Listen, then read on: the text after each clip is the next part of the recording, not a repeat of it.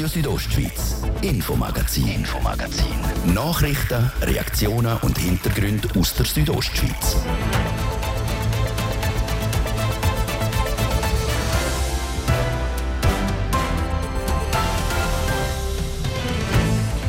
In den Spitälern, auch in den Bündner Spitälern, wird das Arbeitsgesetz regelmäßig mit den Füßen traktiert. Junge Medizinerinnen und Mediziner schaffen 50 Stunden und mehr pro Woche. Das Gesetz erlaubt aber nicht mehr als 50. Das kantonale Arbeitsinspektorat will das nicht durchgehen lassen, reagiert, präsentiert auch Massnahmen, was fertig das sind. Wir hören es jetzt gerade im Infomagazin. Neben dem Thema sind auch TÜV-Fahrer auf ihren schweren Maschinen heute ein Thema. Die Biker die helfen Kindern, die missbraucht worden sind. Ihr hört das Infomagazin auf Radio Südostschweiz vom Freitag, am 21. Juli.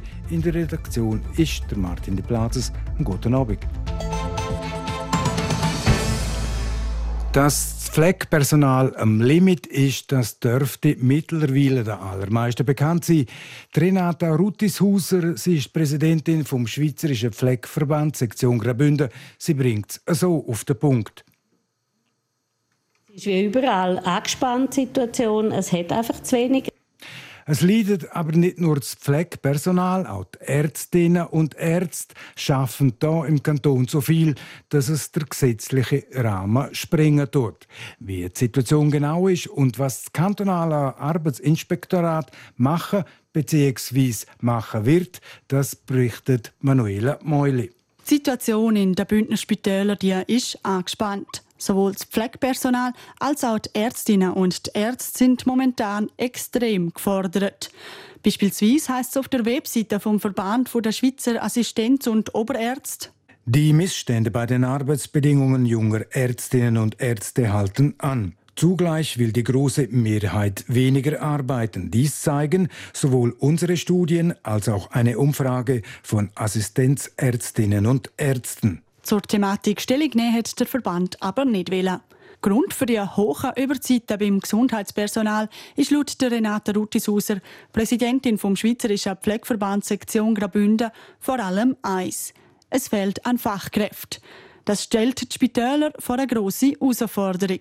Man hat das Dilemma, entweder schließt man Betten, dann ist wieder die Patientenversorgung nicht mehr gewährleistet, oder man lässt einfach die Mitarbeitenden mehr arbeiten entscheiden sich die Spitäler für die zweite Option, kann das schnell einmal das Arbeitsinspektorat auf den Plan rufen. Wenn die Mitarbeitenden nämlich mehr als 140 Stunden Jahresüberzeit machen, verstößt das gegen das Gesetz. Jahresüberzeit, das ist die Überzeit, die es gibt, wenn jemand in der Woche mehr als 50 Stunden schafft. Der Problematik, Stationsschlüsse oder zu viel Überzeit, ist sich auch das Bündner Arbeitsinspektorat bewusst. Wie die stellvertretende Leiterin vom Amt für Industrie, Gewerbe und Arbeit, Zara Jani, sagt, ist es aber keine Entschuldigung. Wir müssen natürlich das Arbeitsgesetz umsetzen und es geht ja um die Sicherheit der Arbeitnehmer und um die Sicherheit auch der Kunden. Und darum können wir da nicht die Augen zudrücken.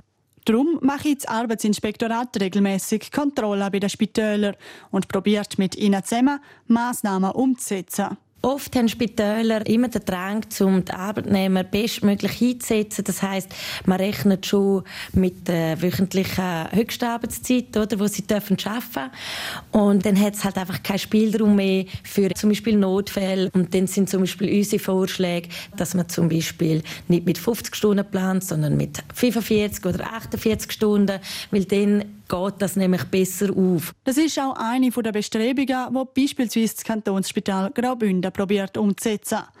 Bis dorthin sechs aber noch ein langer Weg. Momentan haben die Ärztinnen und Ärzte nämlich noch 50 Stunden eine Woche, wie der Chefarzt Markus Fuder sagt. Es sind jetzt gewerkschaftliche Druckbewegungen im Gang, dass man die Arbeitszeit von 50 Stunden auf vielleicht 42 plus 4 Stunden Weiterbildung, das gibt dann 46 Stunden reduzieren. Aber eigentlich wünscht sich der Chefarzt einen anderen Weg.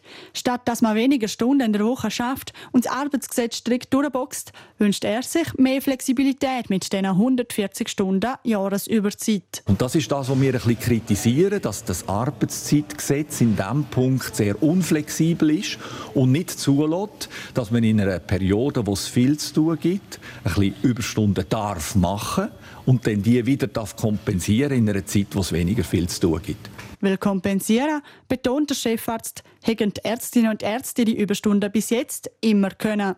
Auch beim Arbeitsinspektorat ist man sich dem Kritikpunkt am Arbeitsgesetz bewusst, wie Sarah Janni sagt. Bedürfnis der Spitäler und Bedürfnis der Bevölkerung stimmen noch nicht ganz mit dem Arbeitsgesetz überein.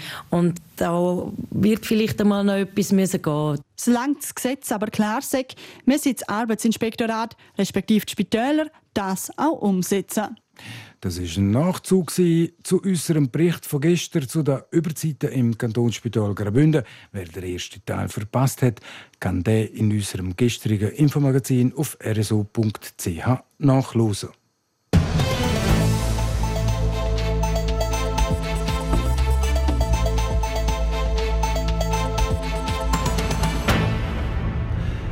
Lederkutten, Tattoos, Harleys, so stellen sich viele typische Rocker oder Biker vor. Und genau so sehen auch die Mitglieder, Members von Biker Against Child's Abuse aus. Die Member die sind aber nicht ein klassischer Bikerclub, sie gehören zu einer gemeinnützigen Organisation, wo Kinder, wo Opfer von Missbrauch worden sind, helfen tun. Der Verein der ist in Domadems eingetragen. Es berichtet der Immanuel Giger.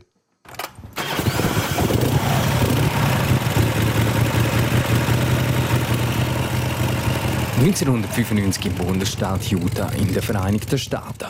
Ein Sozialarbeiter, der mit Kindern zusammen schafft, die Missbrauchsopfer sind, gründet die Organisation Bikers Against Child Abuse, kurz BACA. Die Idee dahinter, Kinder, die Opfer von physischer oder sexueller Gewalt sind, durch Präsenz ein Gefühl von Sicherheit geben und den Kind so ihre Ängste können nehmen. Seit 2014 gibt es BACA auch bei uns in der Schweiz. Der Spartan ist der PR-Officer vom Ten Lakes Ortsverband von Baca. Er erklärt, was ein Biker motiviert, sich für Kinder einzusetzen, die Opfer von Missbrauch geworden sind. Ja, ich denke, eben das Thema Kindesmissbrauch, das ist ja ein universelles Thema, ist auf der ganzen Welt leider ein Problem. Viele von unseren Membern haben selber eine Geschichte, die sie erzählen zu dem Thema. Vielleicht selber etwas erlebt oder jemand in der Familie der etwas erlebt hat. Und das war für sie die Motivation, um dort beizutreten und versuchen, einen, einen Unterschied machen für die Kinder. Die Biker haben dabei aber keinen therapeutischen Auftrag, sondern verbringen einfach Zeit mit den Kindern und hören ihnen zu, falls es reden wollen. Die Kinder werden dabei Mitglieder von Backen und das so lange, wie es halt notwendig sei. Damit betroffene Kinder von den Bikers Against Child Abuse betreut werden, braucht es aber ein paar Bedingungen, die erfüllt sein müssen. Wenn sich jemand bei uns meldet über die Helpline, haben wir verschiedenste Kriterien, die wir abfragen die wichtig sind. Also ein Kriterium, zum Beispiel, das ich hier nennen kann, ist, es ist wichtig, dass der Fall gemeldet ist bei den Behörden. Wie das der gemeldet ist, das ist nicht so relevant. Es gibt auch Datenschutzgesetze, also wir müssen nicht wissen, wir müssen nicht Akteneinsicht haben in dem Sinn, wir müssen aber wissen, dass der Fall gemeldet ist. Also sprich auch, dass wenn erneuter Missbrauch Missbrauch etc. könnte passieren, dass Behörden Bescheid wissen, dass bei dieser Familie etwas ist und dort dementsprechend könnten einschreiten. Außerdem dürfe der Täter nicht im gleichen Haushalt leben wie das Opfer. Sonst würde ein Konflikt entstehen, so der Spartan weiter. Beim Namen Spartan handelt es sich übrigens um einen Strassennamen. Alle Mitglieder und auch die betreuten Kinder kriegen so einen Strassennamen. So wird die Anonymität der Opfer und auch der Biker sichergestellt. Auch der Präsident vom Ten Lakes Ortsverband hat einen Strassennamen. Namen. Er heißt und ist Bündner. Auch die Mitglieder von Bikers Against Child Abuse müssen einen gewissen Standard erfüllen. Das ist wieder das typische Klischee. Kota, Bart, Glatze, tätowiert, kriminell.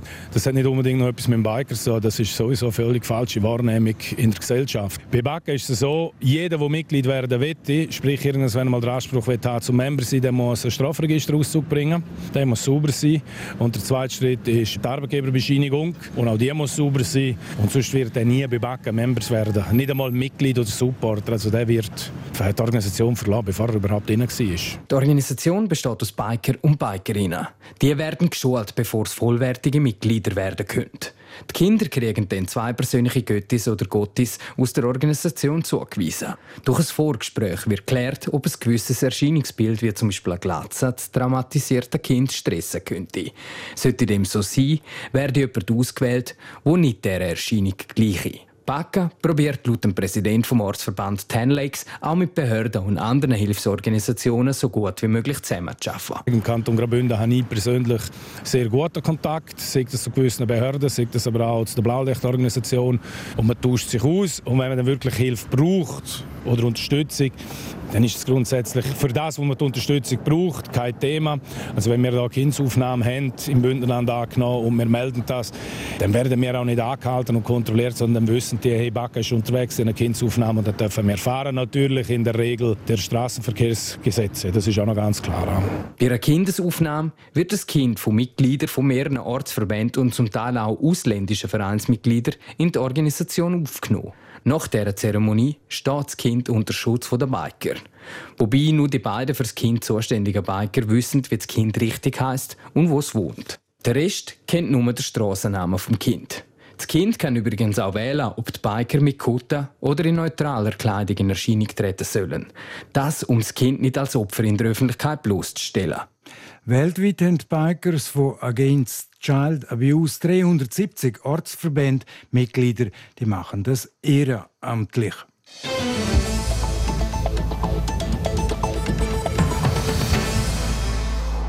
Und jetzt zu den Eishockeyanern, wo morgen allenfalls im Rampenlicht stehen. Wie wir uns zurückerinnern, haben grosse Schweizer Eishockeyspieler ihre Karrieren beim EHC Chur angefangen. Krex, Vedernino, Niederreiter, Enzo Corvi wo heute noch brillierend und auch aus noch früheren Zeiten der Renato Tossio oder beispielsweise der Thomas Vrabetz. Die Nachwuchsarbeit von Chur hat immer wieder Spieler rausgebracht. Unsere Sportredaktion ist bei den Junioren vom ERC Chur vorbeigegangen und hat einmal reingeschaut, wie es den Jungen beim Stadtclub so passen tut. Es berichtet der Livio Biondini. Der Fabian Gull hat selber bei mir ERC Rosa, bei Chur und bei Genf Servet Eishockey gespielt. Ein paar Jahre davor sogar in der höchsten Schweizer Liga, in der Nationalliga A. Nach seiner Karriere hat er sich gesagt, er will etwas davon weitergeben, was er selber gelernt hätte. So ist der Fabian Gull jetzt Trainer von der U20-Mannschaft vom ERC Chur geworden. Es wird gesucht, Trainer, oder? Ich meine, es gibt immer weniger, die überhaupt etwas machen für die Jungen. Und dann habe ich gesagt, ja gut, also ich habe sehr viel gesehen, sehr viel, viel erlebt im Eishockey und ich, ich liebe den Sport. Und durch das habe ich gesagt, ja gut, jetzt gebe ich etwas weiter. Ja. Beim Training der Junioren müssen wir ein bisschen feinfühliger sein als bei den Erwachsenen. Es geht ihre Ausbildung selber auch viel tiefer als bei den Grossen und man muss auch noch mehr an ihrem Mindset arbeiten. Es ist vielschichtiger, als wenn man zum Beispiel eine erste Mannschaft trainiere. Das Ziel ist, gute ausgebildete Spieler zu haben, eben am Mindset zu arbeiten. Dass, gerade jetzt bei U20 muss man sicher schauen, dass, dass so anfangen zu spielen, dass das können nachher in die erste Mannschaft integriert werden oder in den Sprung schaffen in eine, in eine Erwachsenenliga. Und das ist einfach ein anderes Hockey, äh, ist weniger technisch, sondern vielleicht auch äh, ein bisschen smarter, ein bisschen, ja, die richtigen Entscheidungen treffen im richtigen Moment. Aber natürlich darf ja auch der Spaß nicht auf der Strecke bleiben. Um das ging es in erster Linie ja eigentlich. Das ist auch das Motto vom Ennio. Er ist Stürmer bei den EC Kur Junioren. Ich habe jetzt kein grosses Ziel. Ich nehme es so, wie es kommt. Cool wäre natürlich schon eine MySports League oder so irgendwo. Aber ich mache es einfach, weil es so Spass macht. Beim Finlay tönt das dann schon ein bisschen anders. Ja, ähm, ich würde sicher gerne mal ein bisschen weiter raufgehen mit dem Eishockey, Richtung National etwas. Ähm, aber da ist noch recht offen, da einfach Vollgas geben und dann schauen, wie es am Schluss rauskommt. Aber National wäre eigentlich schon das Ziel, ja. Und der Adrian schaut sogar noch weiter vor, bleibt gleichzeitig aber auch realistisch. Ich würde jetzt gerne Chell, dann ist es äh, ja, ein bisschen weit, denke ich. Denke, es ist einfach so ein, bisschen ein Traum, den man als kleiner Hockeyspieler hat. Aber ich finde, jetzt bin ich in einem Alter, wo ich sagen kann, dass ich einfach so weit kommen will, wie es geht. Eben, und wenn es halt nicht für die Spitze langt, für vielleicht die National League von der Schweiz oder nicht einmal die Swiss League, dann ja, bin ich einfach zufrieden für dort, wo ich stehe und wenn ich alles gegeben habe. Was die Jungs alle gemeinsam haben, Vorbilder aus der NHL, also der grössten und besten Profi-Hockey-Liga der Welt. Das ist für die jungen Spieler wichtig, um zu sehen, was man alles erreichen kann, wenn man dranbleibe und Einsatz gebe. Eben, gerade so zu Chur, Nino Niederreiter ist ein extremes Vorbild, denke oder auch ein Corvi wo man sieht, wo man von Chur herkommt, wo man kann, äh, was, kann, was man kann erreichen kann. Oder? Ich denke auch als Spieler, wenn man denen zuschaut, wenn man sieht, was, was man alles kann am Böck, wie man kann spielen kann, denke das ist extrem wichtig. Ja. Sagt der Coach für Churer U20, der Fabian Gull. Einer von den vielen, die sich einsetzen und schauen, dass die Kids ihren Ziel und Träumen auch näher kommen.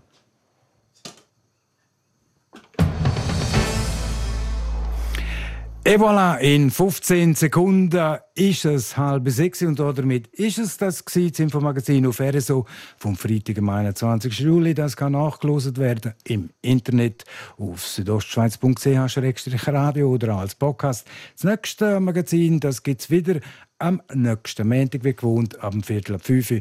Natürlich noch hier auf RSO. Am Mikrofon sagt für heute auf Wiederhören der Martin de Blases. Guten Abend, geht und Südostschweiz, Infomagazin, Infomagazin. Nachrichten, Reaktionen und Hintergründe aus der Südostschweiz.